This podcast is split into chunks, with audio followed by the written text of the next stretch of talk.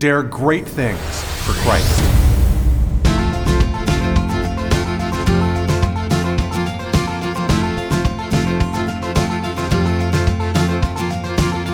Christ calls us to dare great things. In the marketplace, as well as in the mission field, there has never been a time like the present for the spirit of the Catholic entrepreneur. Now is the time for men and women of great courage and great vision to engage our church and our culture. Now is the time to dare great things. And here is your host as we dare great things, Father Nathan Cromly, the president and founder of the St. John Institute. Every leader needs to pray. The best gauge of how much we can stand for is the dignity of the one before whom we kneel. Prayer is the heart of leadership because it preserves the heart of the leader, and the inner spirit that soars towards God can transform the world as needed. One of the most powerful prayers for leaders is the prayer of the Litany of Humility, and I'm looking forward to sharing about it with you. So, we've had many occasions to talk about the importance of prayer. Our Lord Himself prayed, and He prayed in public, He prayed at night, He prayed in the day, He prayed in the morning, He prayed in the evening. Throughout the Bible, you could look at the many different places where Jesus Christ, the King of Kings, prayed. But He's not the only one. Of course, Solomon prayed, David prayed. Abraham prayed. You go through the Bible, every single ruler who's depicted in the Bible is depicted as praying in the Bible. And this is obviously a lesson for us who are leaders in different forms leaders in homes, leaders in business, leaders in our world. That the, the power of prayer is essential. And I want to emphasize why, and I want to go into why. Uh, because if we don't understand why we need to pray, what we'll end up doing is just we'll, we'll just say it's we're too busy. It's a very nice thing. It's something I never understood. I'm not a monk. You know, it's kind of like it's interesting because as a priest, I talk with people all the time who do this. We start off with saying, "Well, it's very nice. I just don't have time," and then you end up with saying, "It actually doesn't apply to me." Right? You start off by saying, you know, and we do this with confession, we do this with going to Mass. Oh, no, I'll get to Mass. Yes, yes. On Easter, I'll go to Mass. Very important. Oh, I wish I could go more often. And then after a while, you're just like, I'm not even going to have my kids baptized because I'm just, you know, what's the point of all of this? And you go so far because it's like a slippery slope. And I think it's very similar when it comes to prayer right? We start off just by giving ourselves excuses for this or that. We know we're very busy, we've got a lot of things to do. And you end up by saying, you know what, I'm just not a monk, you know? And so I pray in my own way, which is like what people say, you know, it's like, well, I go jogging and I look at the trees, you know. I think it's fine. I don't want to make fun of joggers and look at trees. It's just great. There's trees and you're jogging, and you can honestly have a great conversation with God when you're working out. I understand that very, very well. You know, your heart is kind of revealed and you're there and you're striving and you're talking to God as you're working out. It's fine. I just want to point out to you, though, that there's a depth to prayer that you cannot get to when you're listening to your heart as you're working out and looking at the trees. That's a very good thing. You need to do it. You know, go for your dog walks and talk to your dog. You know, just just remember that dog is God spelled backwards. Okay, so at the same time, be careful about it. But in all seriousness, I, I want you to, you know, just to at the same time ask yourself, can't I go deeper? I mean, what did the monks discover that you don't know? Why would you write yourself off and say, I excel at everything else, and I'm not going to excel at prayer. I'm really awesome at accounting. I'm an amazing, I've got a great business instinct. I'm a finance genius, you know, etc. But when it comes to God, I'm actually just a novice, and that's somehow okay. What if I were to say, what if it, why isn't it okay for you just to say, you know what, I'm lousy at finances and business. I just, but boy, I'm I'm a star when it comes to my family. Well, you'd say, well, I mean, no, like I've been trained, I've worked. I needed to learn the skills in order to succeed in this world. And then I would say, yes, but be very careful because can you say you've succeeded in this world if your soul isn't alive? If your soul is not succeeding and growing, and your relationship with God is not growing in a serious way, I mean, every single day, if you're not becoming holier, well, my friends, like, are you really succeeding? I mean, we're really good at the different things that we do in our day, but those different things don't constitute the essential, and they certainly don't constitute the maximal. You know, you you the real essence of us as human beings, can you say that your work really defines you? We know that it defines a lot of you and it's not bad at all. It defines the time of our day, it defines the parameters of our operation, it defines the challenges that we have to overcome. It, it defines, you know, a, a certain gift to our society. I mean, I'm all for it. It's great. I want to say it's a both and. To say that the greatness that you take into the workplace actually prepares you, it actually prepares you for the greatness that you can take into prayer. In other words, your relationship with God doesn't stifle all of your other activities, and it certainly doesn't d- discredit them or take away their value. No, no, no. But but I'll tell you what, your relationship with God does it infuses everything else that you do, including your business and your work and your finances. It infuses them with a transcendent meaning number one. And then number two, with a limitless trajectory. When you could actually say, I engage in business because I am seeking to offer a sacrifice of praise to my God.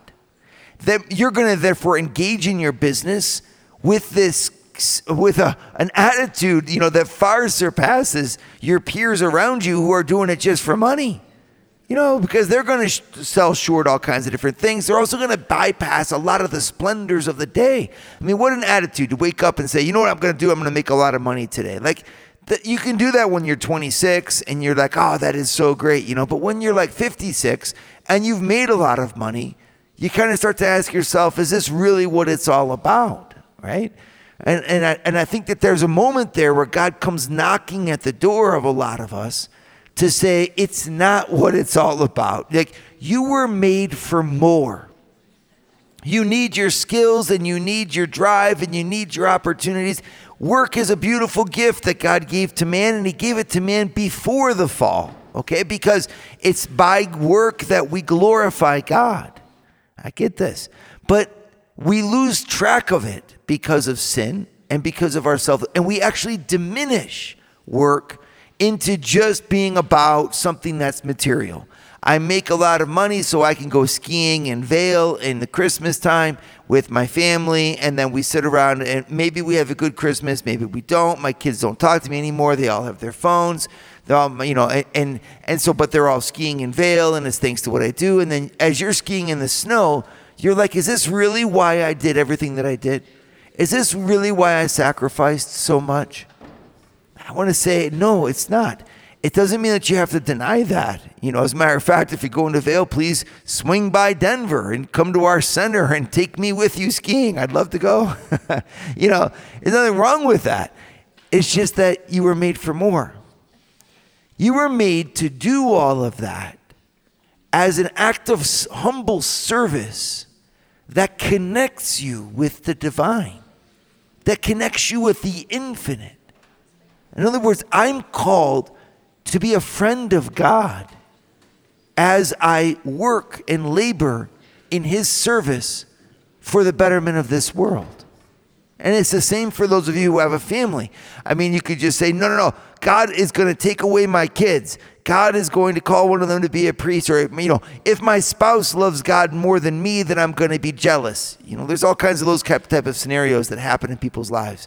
Or, you know, like I'm scared. I'm scared to follow God because bad things happen to people when they follow God, right? You, can, you have all these different things. It's the same thing. My friends, a family that's not given the trajectory of God is a family that will fold in on itself eventually and turn into selfishness. Unity of a family is guaranteed by a family that is looking beyond itself, seeing a mission that's bigger than itself. And there's no bigger mission than the mission of glorifying God, being found with God, uniting ourselves with God. I mean, what a message to give to your children, you know? This family exists to catapult you into a relationship that continues through all of your life and into heaven with the Most High God. He is the center of this family, He is its purpose, He is its unseen guest. That's amazing, right? Like your kids are going to be like walking with a little bit more pride, saying, This is amazing. I'm just so glad to be a member of this family because my family is going towards God. Where's your family going? And then, well, you know, we're going on vacation. Well, I mean, that's fine, but like, we're going somewhere beyond just on vacation. We're going somewhere through our vacations, and we're going somewhere through our labors and through our clean houses. And that's my job as the leader of this house and leader of this family. It's to lead us to the heights and not to the depths. But how in the world are you going to lead people to the heights if you yourself aren't praying? Right? You're not. That's why the leader needs to pray because everybody is going where you're leading. And you yourself will only be able to lead where you are going. Right? So if you are going towards money, everyone around you will be going towards money.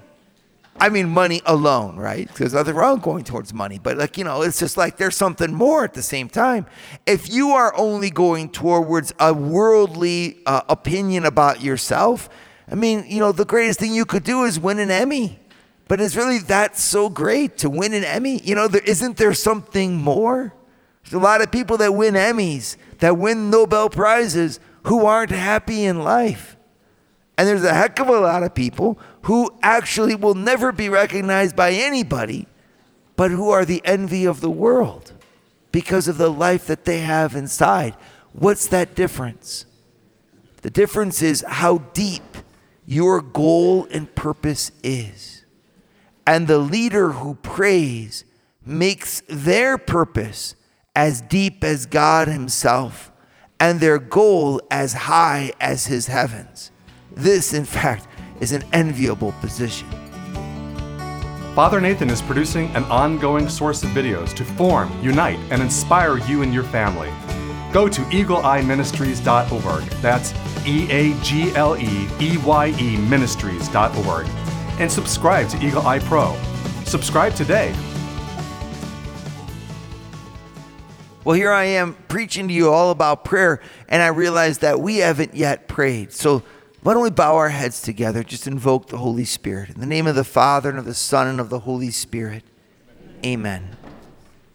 Come, O Holy Spirit, Father of the poor. Speak into our hearts your words. Make holy our lives. Lift up our minds from everything that's purely mundane.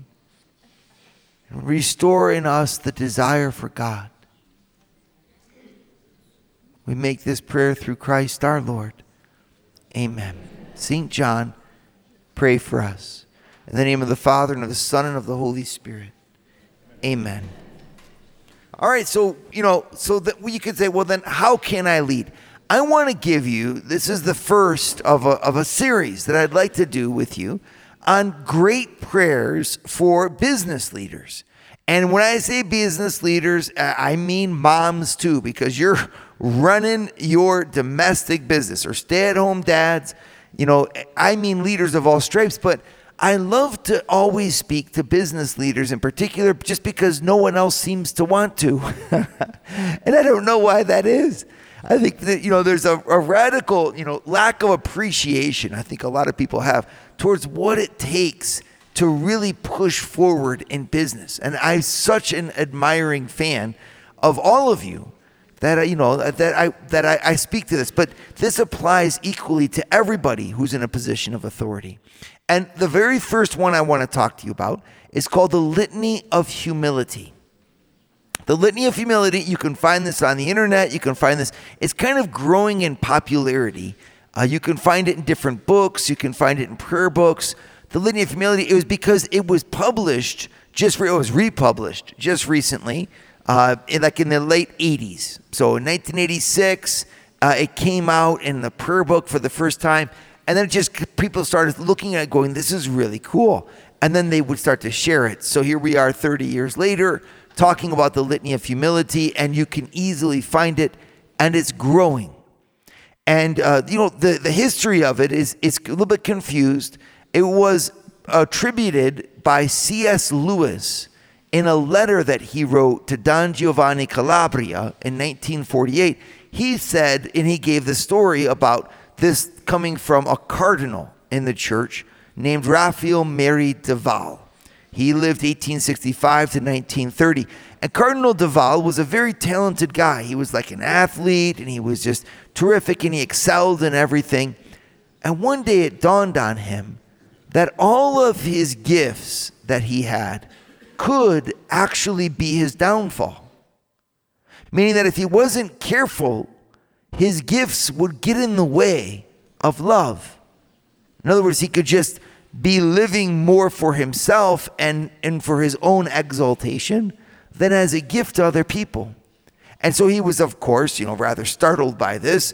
And so, according to the story, he wrote this litany down and they discovered it in a prayer book after his death. Okay, that's one story. It turns out that perhaps that story, you know, has some foundation. No one really knows. But in fact, there was a litany to obtain holy humility, as it was called, first published in 1867.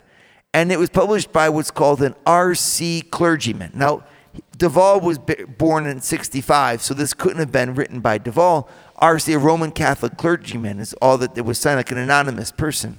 And then there's another version that's very similar to the litany that we have today. And that one says that it was translated from the French of the fifth edition. So basically, we don't know exactly the origin of the prayer. It looks like Cardinal del Val was simply using a prayer that he found. And maybe the rest of the story is true about his gifts, you know, but it's definitely true for us because we walk the fine line in our leadership of having gifts and having to deploy those gifts and having to care for those gifts. If we didn't do that, we wouldn't be good leaders. You can't lead out of your faults and failings. You have to lead out of your excellence. But when you lead out of your excellence, isn't that self exaltation, right? Isn't that condemned by our Lord? How, I mean, you know what I mean? Like we're kind of stuck. You're darned if you do and if you're darned if you don't, because if on the one hand you actually take charge and say, I know how to do this and do it well, well, you, know, you could be condemned for putting yourself in front of other people, self exaltation. Your ego could grow, you know. And, and then on the other hand, if you don't do it, well, you could be condemned for not using your talents. And I think it's, in a sense, it's a real problem, but it's a false dichotomy. Because when you look at our Lord, He was the greatest man of all time, and He deployed all of His gifts at our service, and yet He remained completely humble humility of soul, which is commanded by us as a virtue, does not require us to hide our gifts. It doesn't require us to deny our gifts. It requires us to use our gifts for the good of others, to put them before ourselves, not by hiding our own greatness, but by serving them by our greatness. You see, that's, and to do that, what we need is humility. And that's what this prayer teaches us. Father Nathan has founded the St. John Institute, the MBA program that develops students into the leaders of tomorrow by giving them a missionary's heart and an entrepreneur's mind. Visit our website at stjohninstitute.org. Dare great things for Christ. So, one of the most remarkable things about the Litany of Humility that we have today is divided into two different parts. And the first part consists in asking Jesus to deliver us from things. And the second part is asking Jesus to give us things. Okay. And so we can just go through this, right? And and each of these different things we ask him to deliver us from are things that keep us from being great. This is what's so amazing about this prayer. The litany of humility actually could be called the litany of true greatness. And that's why I think it's particularly uh, poignant and fitting for leaders and I, I speak about business leaders, it could be political leaders, it could be people engaged in the society in the way that you are. This prayer is exactly for you because it actually points out the ways that without knowing it, the usage of your gifts can actually be bogging you down, clogging you up, right? So you think that you're doing using your gifts and therefore it's fine but you aren't using your gifts to their maximum. Right? Your gifts would actually be better used and used even more purely, right? More accurately, more more effectively when they are used based on humility. And so the whole beginning of this prayer takes the person and says, "Okay, let's purify your beautiful intention. You want to serve. You want to bring God. You want to bring change to this world. You want to affect everything for the better. Good good job. So to do that, you need to be freed. From what? He says, from the desire of being esteemed. Deliver me, Jesus. From the desire of being loved. Deliver me, Jesus. From the desire of being extolled Deliver me, Jesus. From the desire of being honored, deliver me, Jesus. From the desire of being praised, deliver me, Jesus. From the desire of being preferred to others, deliver me, Jesus. Now, again, it's very powerful because you're like, oh my goodness. Well, some of those don't seem to be so bad. Like from the desire of being loved, we all need to be loved and we all need to want to be loved, right? It means it in the false way, like from the desire of being loved too much or loved incorrectly, loved, you know, in a way that would actually not be true. Deliver me. And we, if you're honest, you know, it's the same thing with being honored or being extolled. We all are fine with that. We're like, I mean, there's there's no problem with being extolled and being honored. The saints are extolled. The saints are honored. Mary was extolled. My soul, you know, proclaims the greatness of the Lord. All generations will call me blessed. That in itself isn't the problem. It's when it's done wrongly. Okay, so when you're doing this litany, don't get caught up in saying, oh my gosh, I shouldn't be saying this because, in fact, there's nothing wrong with being honored, nothing wrong with being loved. There isn't. But what he's saying is from the desire of being extolled wrongly or incorrectly, right? And when you think about it, there is, it's all in that word desire. There's a right way to desire love, and there's a a false way to desire love. I could, in other words, go through my life and, and go through everything that I'm doing, desire, you know, desiring wrongly to be loved, wanting people to love me for me, and, and like as if like I'm trying to, to, to bring them underneath my influence. And if they escape from loving me, then I won't let, let them go, right? Like I'm kind of a possessive, clingy and in the end, it's not even really love, it's like a manipulation, right? But it hides under the usage of love. And that's why it's like, be careful to make sure that we're doing this right. So when we're making this prayer, we're saying, Jesus, purify me, deliver me from the desire of being approved, right? Because that can be like a shackle sometimes. We all need to be approved to a certain extent. We know that. There's nothing wrong with desiring to be approved. It's from a false desire of being approved, right? So, you, you know, you can change this to say that, you know, so, you know, purify my desire of for approval. It's just that at the same time, it's very powerful to look at it as there can be this type of selfishness in our desires that can actually hold us back. And we can't afford to be held back. My friends, you are the leaders that God has given to this world. We need you to move forward. And that's why at the end of this first section, then he's, he, he changes it into a positive prayer, meaning that others may be loved more than I, Jesus, grant me the grace to desire it. That others may be esteemed more than I. Jesus, grant me the grace to desire it. That in the opinion of the world, others may increase and I may decrease. Jesus, grant me the grace to desire it. Wouldn't that be, wouldn't that be amazing if instead of jealousy and competition in our souls, there was actually this freedom that comes from humility? You know, look, the, uh, that others may become holier than I, provided that I may become as holy as I should. Jesus, grant me the grace to desire it. We need this prayer. I recommend you guys praying this prayer at least once a week. It's a great way, thing to do on Fridays. Print it out, buy yourself a nice copy, put it on your desk so that every Friday you kneel down in your office and you say this prayer. I'm telling you, it'll make a huge difference. You will be a more effective leader when you are a holier leader. and your holiness directly comes from the usage of your gifts that humility allows.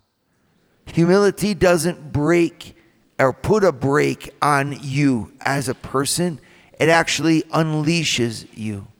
A humble leader is a leader who deploys everything that they've got and never stops making it better because they're driven by love for others and not self glorification, right?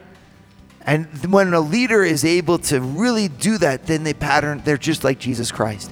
So, this litany of humility is a terrific tool to grow in that humility, to be freed from all the things that, that actually keep us in fear and in darkness, and to let the light of Christ shine through us the way He wants us to. Dare great things for Christ. Share your feedback with Father Nathan. Send us an email at info at stjohninstitute.org. That's info at stjohninstitute.org. And don't forget to subscribe to premium video content to form, unite, and inspire you at Eagle Eye Pro on our website, eagleeyeministries.org. That's eagleeyeministries.org.